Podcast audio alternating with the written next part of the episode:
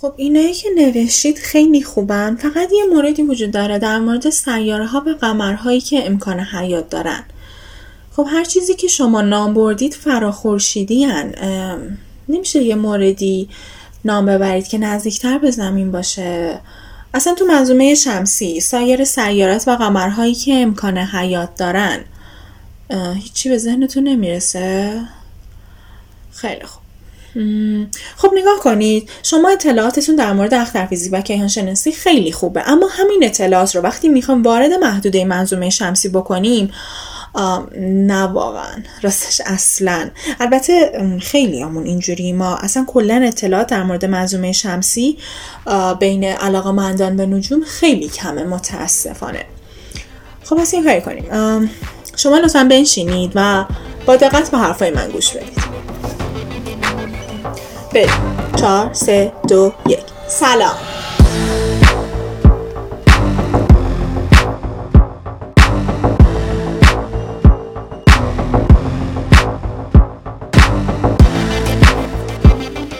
رادیو استروفیل اینجا کیهان است. صدای ما را از نقطه یابی کمرنگ میشنوید.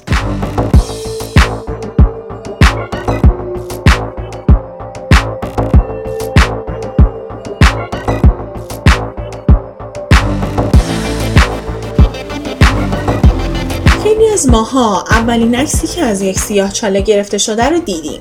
اما عکس فورانهای آب گرم در انسلادوس قمر زحل را ندیدیم. مطمئنم هممون می‌دونیم که حتی نور هم قدرت فرار از یک سیاه چاله رو نداره. اما می‌دونستید ذرات نور که بهشون میگیم فوتون در مرکز خورشید خلق شدن. و 150 هزار سال طول کشید تا به سطح خورشید برسن و بعد از اون دوباره 8 دقیقه زمان می‌بره تا به زمین برسن و ما اونا رو ببینیم. یعنی نوری که هر روز صبح از لای پرده چشمتون رو می‌زنه و شما رو از خواب نازتون بیدار می‌کنه در گذشته خیلی خیلی خیلی دور خلق شده. شاید اکثرمون بدونیم این صدا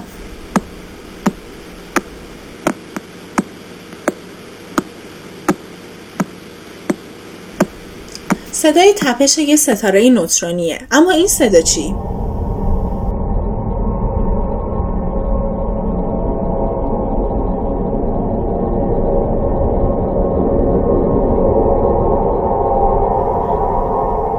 این آهنگ متن یه فیلم ترسناک نیست. صدای سیاره مشتریه. راستش ما نمی‌دونیم. واقعا اطلاعاتمون در مورد منظومه شمسی خیلی کمه. زمین که سالهاست میزبانی مهربون بوده و البته تازگی یکم بیعصاب شده بالاخره روزی فرا می‌رسه که دیگه توانایی پذیرایی از ما رو نداره و نسل بشر باید به فکر یک خونه جدید باشه از بین سایر سیارات منظومه شمسی. پس باید خوب بشناسیمشون ویژگی های فیزیکی و شیمیاییشون امکان حیات و شگفتی هاشون و همینطور فضاپیماهایی که دانشمون رو مدیون خدمت و وفاداری اونها هستیم.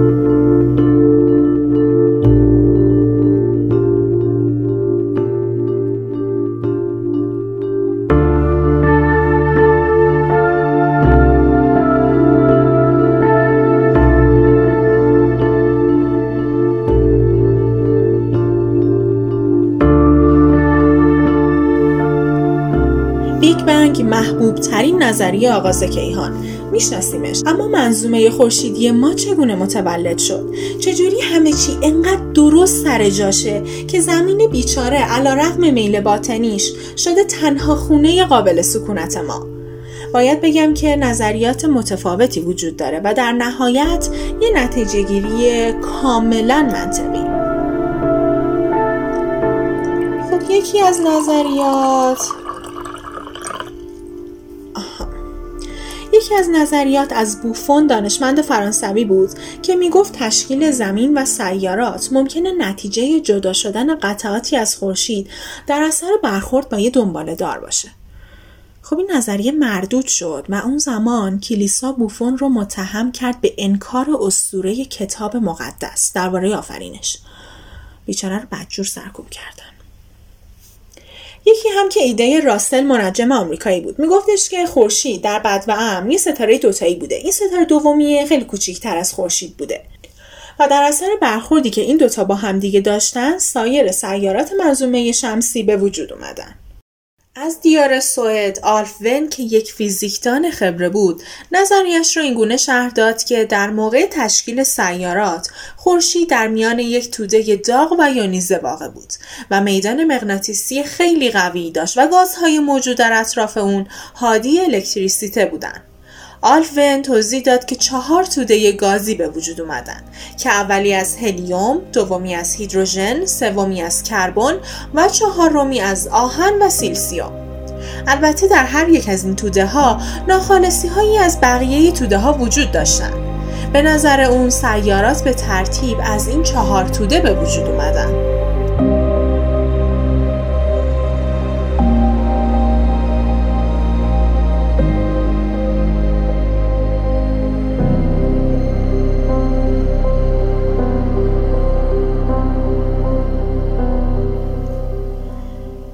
اما بین تمامی این نظریات که تعدادشون خیلی زیاده یکیشون از جانب علم و دانشمندان محبوبیت بیشتری داره. میگه که منظومه خورشیدی جایی که ما اون رو خانه می‌دونیم حدود 26 هزار سال نوری از مرکز کهکشان راه شیری فاصله داره. اینکه این سیاره های قولپیکر از کجا سر و کلشون پیدا شده و به دور ستاره متوسط زردرنگی شروع به گردش کردن برمیگرده به پنج میلیارد سال پیش همه چیز با یک انفجار بزرگ آغاز شد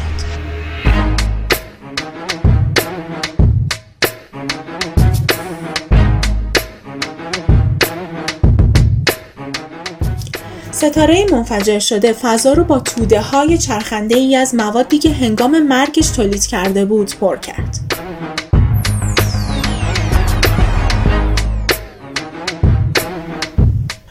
این سحابی ستاره شامل نیتروژن، اکسیژن، آهن و سیلیکا بودند و همه موادی که برای ساختن جهانی مثل جهان ما مناسب بود. سپس نیروی گرانش که مهندسی به شدت ماهره شروع کرد به ساختن تک تک سیاره ها. گرد و غبارهای چرخان بزرگی شکل گرفتن و توسط گرانش جمع شدن یه لحظه وایسی خیلی داریم کند پیش میریم چقدر توضیح داده بیخیال 100 میلیون سال بریم جلو. حالا اون گرد و غبارها تبدیل شدن به گویی بزرگ و این نحوه پیدایش زمین به همینطور خود ماست. یکم اون طرفتر درست در قلب این صحابی فشار و دمای توده ای از گاز هیدروژن شروع کرده به بالا رفتن تا به حدی رسید که همجوشی هسته ای رخ داد. در این زمان ستاره جدید به نام خورشید متولد شد.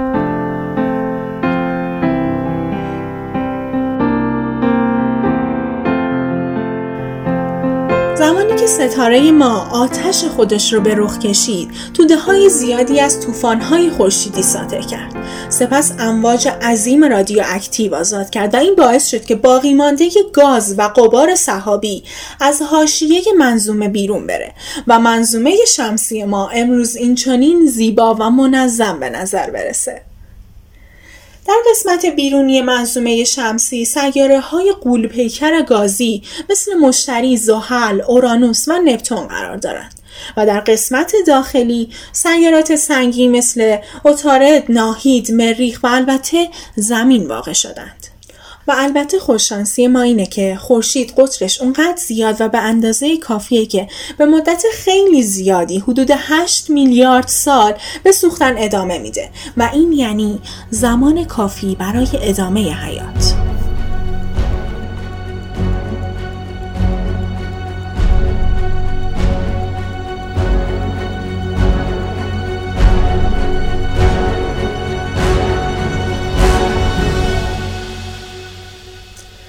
داستان پیدایش منظومه شمسی بود. حالا هر کدوم از سیاره ها و قمرها و سیارک ها و سیاره های کوتوله داستان مخصوص خودشونه دارن که شما قراره در فصل دوم استروفیل کامل باهاشون آشنا بشید حقایقی جالب و گاهی ترسناک که خدا رو شکر می‌کنید که هیچ وقت اتفاق نیفتادن. پس در این فصل همراه ما باشید. قرار شگفت زده بشید.